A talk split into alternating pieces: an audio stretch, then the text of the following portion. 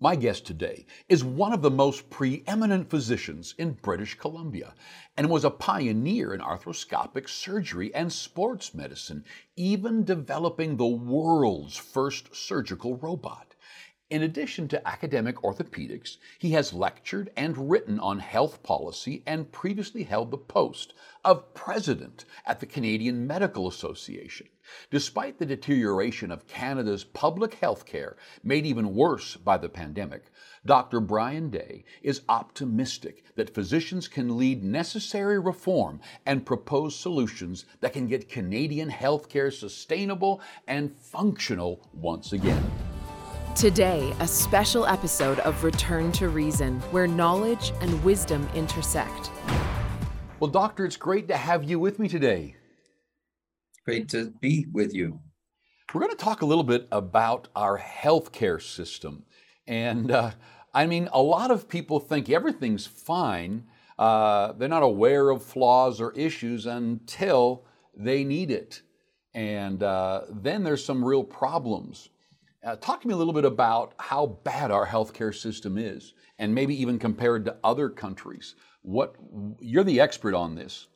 Well, I mean, it's not just now that it's become rated badly. It's always been so. Even uh, going back to you know the early part of this century, in the World Health Organization ranked Canada's health system 30th in the world.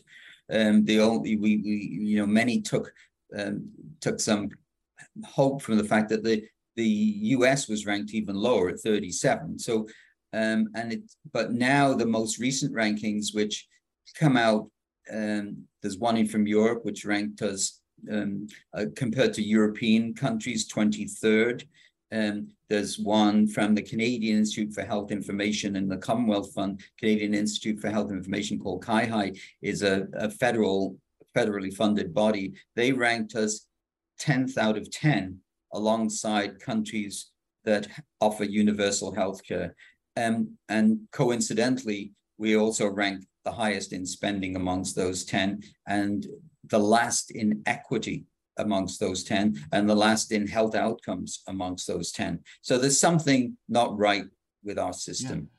What are you noticing? I mean, you're a doctor, you're an orthopedic surgeon, you've been practicing for years in Canada. Just give me some examples for people who are listening. What is going on that you're seeing? Waiting lists, problems, issues, what are they?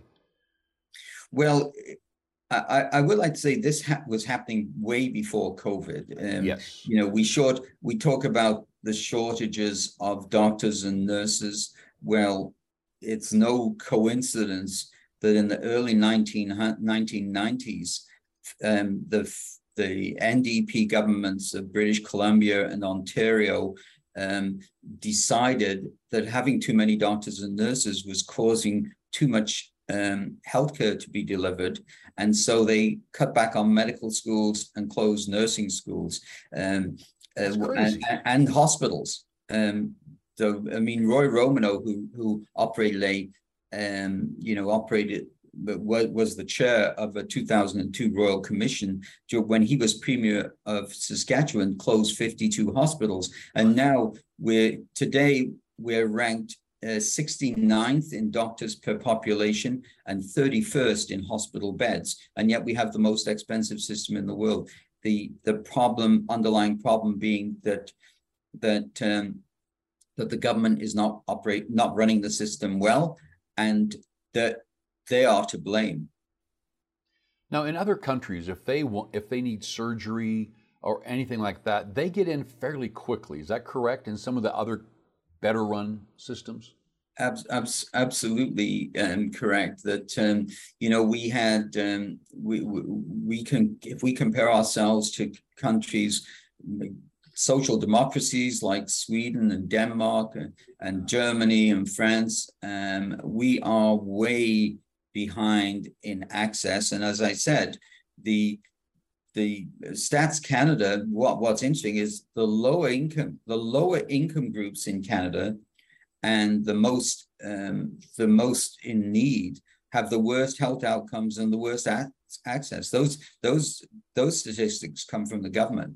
So we are underperforming um, on a scale that, that's incredible. In, in, in Germany, for instance, where patients don't wait and never have waited the way we the way Canadians have to wait, whether it be in the emergency department or for for uh, for scheduled surgeries or for an MRI, or um, we we are grossly underperforming and spending more than they do. So Germany has no waits on any surgeries, and we have years. Well, I wouldn't say they have no waits. So, for instance, one of the one of the arguments raised in our constitutional challenge, and and they actually quoted a study from Germany by our by the uh, opposing bodies, was that in in Germany um, they have a private system running alongside their public system, and this is terrible because the wait for they use, you know, the, they reference an article, the wait for a gastroscopy, which is where you put a, an instrument into the stomach, was many, was double, uh, double that in, in, in the um, public system, and the same with MRIs. But then when you went and delved into the data, the wait list for an MRI in the public system in Germany was double, but it was two weeks.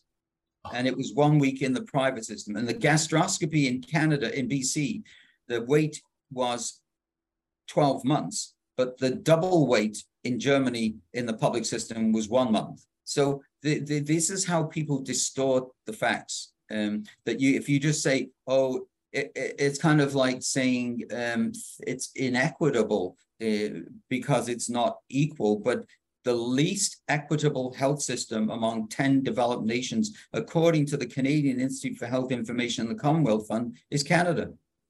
Wow. Well, what are the real human costs for wait lists? What like what is going on with people's lives? Are they on pain meds waiting for a, a surgery for months and months? Worse than that, that um, uh, people are becoming drug addicted um, on narcotics as they wait in pain. Um, even the, you know, in our trial, this was pre-COVID, in British Columbia alone, over 35,000 patients were waiting beyond government mandated maximum acceptable wait times, 35,000. But the, the crux, uh, the, the key issue there is at the same time, those 35,000 patients were denied um, the ability to care for their own health um, by, by law. And it's the only country. So I think this is something that Canadians don't know. There is only one country in the world where it's unlawful to obtain private health insurance for hospital and medical services as a uh, and that's Canada not in China not in North Korea not in Cuba not in Vietnam Vietnam these communist countries have a dual system and it keeps the public system honest it's like any monopoly is bad for the user of the service that the monopoly provides because they don't have any anything, any yardstick by which to be measured. So, doctors like you who are in the system, you're there every day working with people, you've got answers, but the government is not listening. Is that correct? Well, my my approach, you know, to, to put it to explain it as an analogy, um, if supposing there was a league, uh, if if you're a, a soccer fan or a hockey fan, and your team was 10th in the league, which we are in, in developed nations in healthcare, um, bottom, wouldn't you look at what the top couple of teams are doing differently, especially when you're spending more on your team than any of the other players? And the, the, the problem in Canada is that we have a government only system that doesn't do that. And what, what, what I'm alluding to, of course, is that every one of the other performing systems has a small element of non-government competition. And, and that forces accountability because the public can then see that there is a yardstick by which the and the reason they don't like private facilities like the one uh, we have in British Columbia um, is that we make them look bad.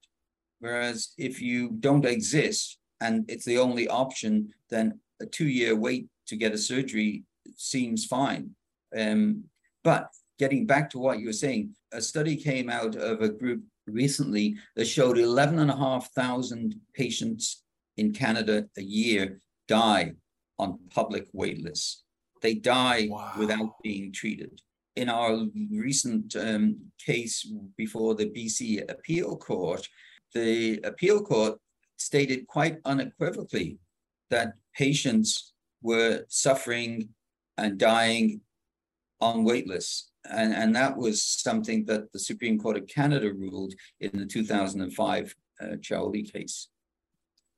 That's interesting because, like, if they're in control of everything, is there still a behind the scenes uh, tiered system? Like, do politicians get in quicker? Do others get oh, in yes. quicker? so, our private clinic in, in Cambie Surgery Center in Vancouver, um, so the the defendant in our recent constitutional challenge, which is going to the Supreme Court of Canada, was the Office of the Attorney General of British Columbia as the official defendant. They send they've sent our clinic private patients, their staff. The BC Nurses Union was the instigator of the of our they forced us into this legal challenge. They send us patients. The the current NDP government, we have had, and I can't name them for privacy mm-hmm. reasons, we have had two leaders of the NDP government treated at our clinic privately. The groups that opposed us as interveners in the court, Canadian Doctors for Medicare, two of their executives have been treated privately at our clinic. This is the, uh, uh and, and many years ago, over 20 years ago, I wrote an article because it was happening then called a hypocritical oath. And this is hypocrisy and it's it's kind of like the former Soviet Union, where if you were on the Central Part Commission Party Commission, you you didn't have the same problems of um, of anything that that the the proletariat had. So so government won't let us fix the system to look after regular Canadians. They're waiting uh, you know, for months and months for a one hour operation on drugs the entire time, dying, get addicted. But if one of the politicians needs surgery, they quickly know exactly what to do to get it in the nation. Yes, well, federal employees are exempt from these rules.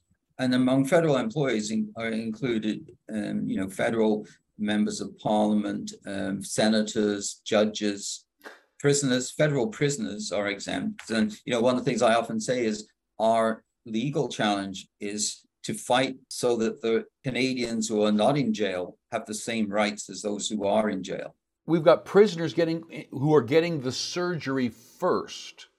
Uh, they're they're breaking we, laws. They're locked up, and they're getting into the surgery before uh, a citizen who's contributing and working and paying taxes and a healthy part of society we've had federal federal prison prison authorities send us prisoners, long-term prisoners, because they need them back for the basketball team quickly, and they've been treated privately. Yes. Now, other countries are doing way better than us, and so you were talking about. I, remember, I heard I heard you uh, in an interview talking about there are 12 areas of healthcare that someone wrote a book on. And uh, we're nowhere in any of those areas doing very well. No, but I think most significantly, we are rated last yeah. for low income individuals, which is what what the supporters seem to think is is is the the strength of our system. We are rated last by objective criteria, and most uh, again significantly last in equity we're the most inequitable of the 10 countries that the that CIHI and the Commonwealth Fund looked at for equity. This is what they're arguing is the reason why we don't allow any competition, why we maintain a monopoly. And I, I, I say to those people, name me one monopoly that serves the, the, the, the recipient of the service well. The answer is there is none. So, do you work in a public hospital and have your own clinics? How do you do that? For many years, I worked at the Vancouver General Hospital and the UBC Hospital. I still have privileges there. Um, but um, when I became president of the Canadian Medical Association, um, I stopped working at the public hospital because you have to do on call. But I think the, you know, it's important to point out that my specialty is orthopedic surgery, which also has the longest wait list in Canada. When I gave up my operating time, it was taken over by a new young orthopedic surgeon who was able to do the on call. I was on the road. The point here is that there are over 200 young orthopedic surgeons in Canada who cannot get operating time in the public hospital because they are rationing access. Um, so, so that's you know that's a big problem that we have this paradox that uh, you know long wait lists in orthopedics and other specialties, and yet we have a surplus of orthopedic surgeons, and it's because we built Cambie Surgery Center in the mid 90s uh, because our operating time, my operating time at the public hospital would progressively cut from 22 hours a week down to five hours a week. And I had 450 patients waiting to get into hospital. And wow. that's, um, that's, so what we are doing in Canada is driving doctors and nurses out of the system by rationing. In, in other areas like family medicine, we are, and, and my wife is a retired family physician, um, we are, because of the rationed resources, we are grossly underpaying them.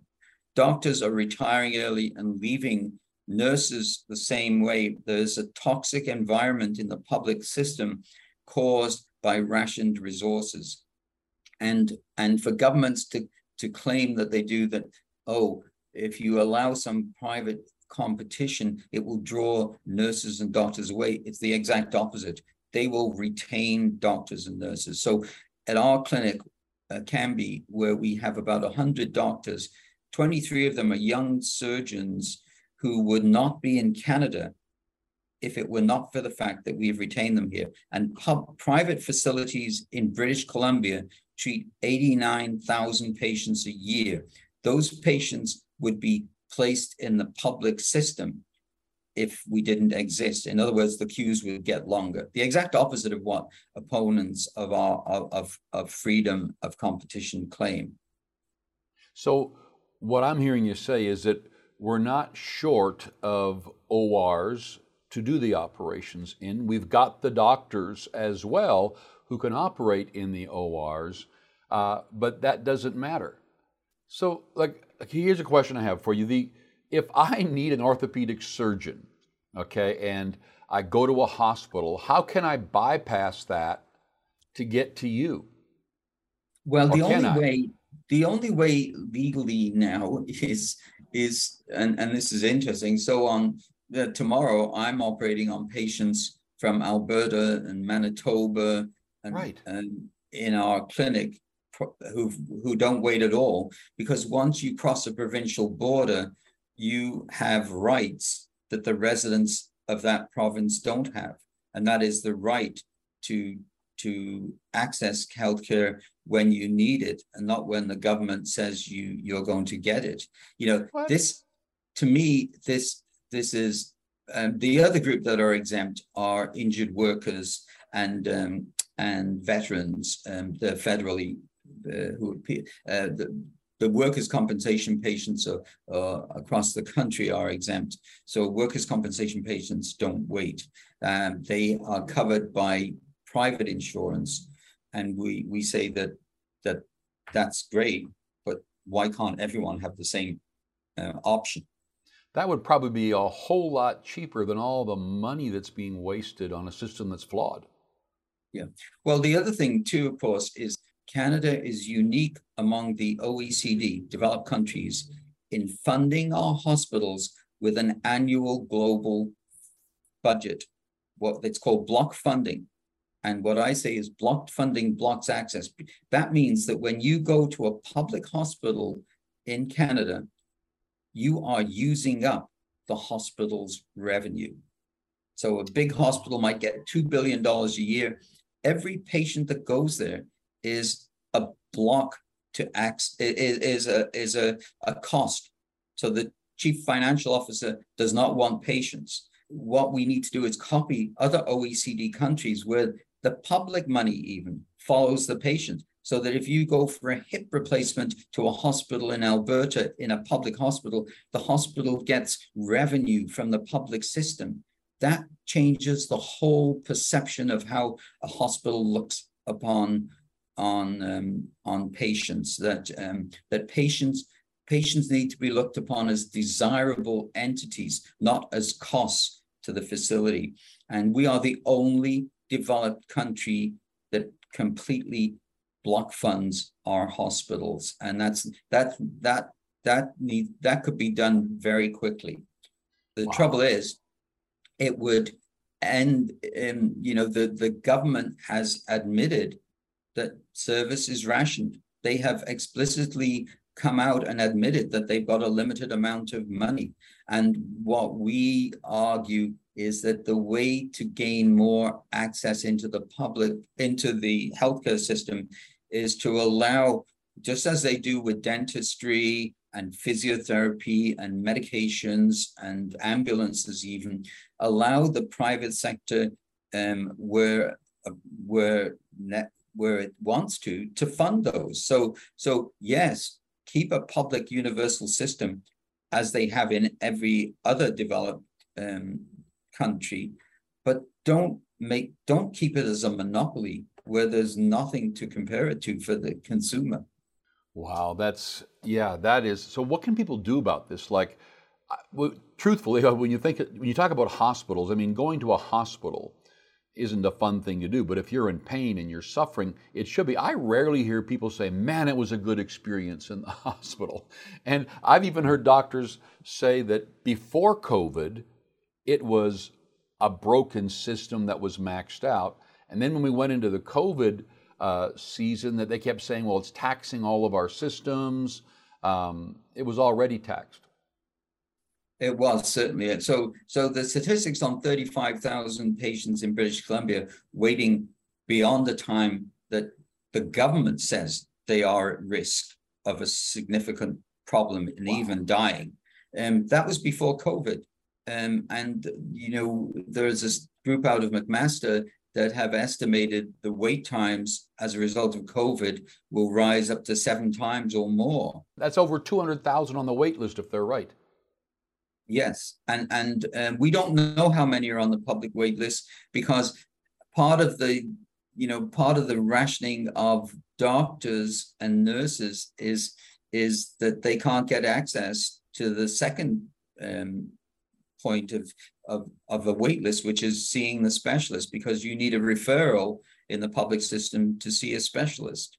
So there are multiple measures in place to allow rationed access to healthcare. And, um, and I think we just need to, uh, getting back to the hockey and soccer analogy, why don't governments just look at countries that do better and, co- yes. and, and learn from them? Why is there that resistance? Why do we cling to a system that we that everybody acknowledges is underperforming? Why do we? Why do we cling to it? What do you think? in large part, it's a perception of fear that um, that this system is in somehow uh, considered a, a, founding feature of nationhood in Canada, which is false. You cannot have a system in which 11,500 Canadians die each year on a wait list and consider that a founding desirable uh, feature of, of, of our nationhood it's completely irrational. The, mm-hmm. the, the biggest problem is the politicization. The politicians across the country are afraid of this because they've the public sector unions and similar groups have pounded them into believing that a monopoly is the best way. And and yet even the public sector unions are now realizing their wages and salaries are going down. One of the advantages of allowing some private um, insurance and private facilities is that it will increase job opportunities and also increase wages at no cost to the taxpayer.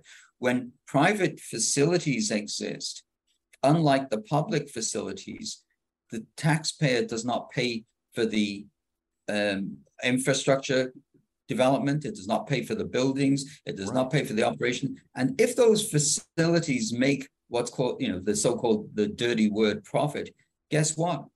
The profits are taxed and it goes back into the public system. Exactly. Hospitals don't contribute to the public system uh, funding in the way that hospitals do.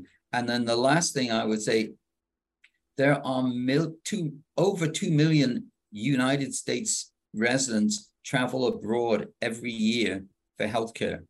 We are their biggest trading partner. None of them come to Canada. In countries like England and uh, Switzerland and Belgium and dare I say Cuba, they uh, they open their public hospitals to non-residents, make that make them allow them to be treated there and generate revenue that they use to subsidize and improve the public system. This is called medical tourism. It's one of the biggest growing industries, a multi-billion dollar industry. Our biggest trading partner, no, no Americans come to Canada because we have massive wait lists. So there are many ways to improve this system, but politicians, the you know, healthcare is called the third rail, the electrified rail. They're afraid of it. And they shouldn't be because an Ipsos poll in 2018 um, showed that 76% of Canadians across Canada support the uh, supported our, our, constitutional challenge and, and, allowing Canadians choice and, and allowing Canadians who are, who are facing long wait lists to obtain private health insurance. 76% across the country. We're in the, in the last minute or so here. Are you are you guys in a in a lawsuit right now? Yes, yes. So we've just we have lost our challenge. We, you know, we we basically um, went to court and said uh, at the BC courts and said that patients are suffering and dying on wait lists. This is unconstitutional. Just to, in, to put it very simply, it was a violation of the rights to life, liberty, and security of the person. Um, the went to the we lost at the lower Supreme Court. Then it went to the BC Appeal Court, who granted us that um, patients were suffering and dying on wait lists. Um, but they they said they they actually came out and said that the law is grossly disproportionate and causing irreparable physical harm and increased risk to life. But they said that they didn't understand whether that might be harmful to the system overall. They said we're not a health royal commission. We don't have the information to deal with it. Same thing happened in the Quebec case in 2005. And so we will have to go to the Supreme Court of Canada, where the Quebec refusal by the lower courts was overturned. And basically, we're arguing that Canadians who live outside of Quebec should have the same legal rights that the Supreme Court of Canada gave to the residents of Quebec. So, where can we follow you and what's going on or get more information on this? Well, I'm on Twitter at, um, okay. at Dr. Brian Day. Um, and um, I think that as this goes to the Supreme Court of Canada, it's going to be in the news. Um, but I mean, I think anyone listening to the news daily now knows this health system is in a crisis. Everyone admits that. Let's let's look at but systems that are not in a crisis and, and learn from them. Dr. Day, thank you for being with us. This has been eye opening. Uh, coming from an orthopedic surgeon looking at our system. Thank you so much for being on. We're going to have to talk again. Thank you. You are an essential part of this series. Support truth, knowledge, and wisdom by sharing this show with a friend. Visit returntoreason.tv there you can subscribe to my newsletter by clicking Become an Insider. Get the latest articles, episodes, and exclusive content. You'll be the first to know about fascinating conversations I've had recently and what my research team is working on. If you have a suggestion for the show or would like the reference material for this episode, use the link in the show notes. Experience Return to Reason. Get involved.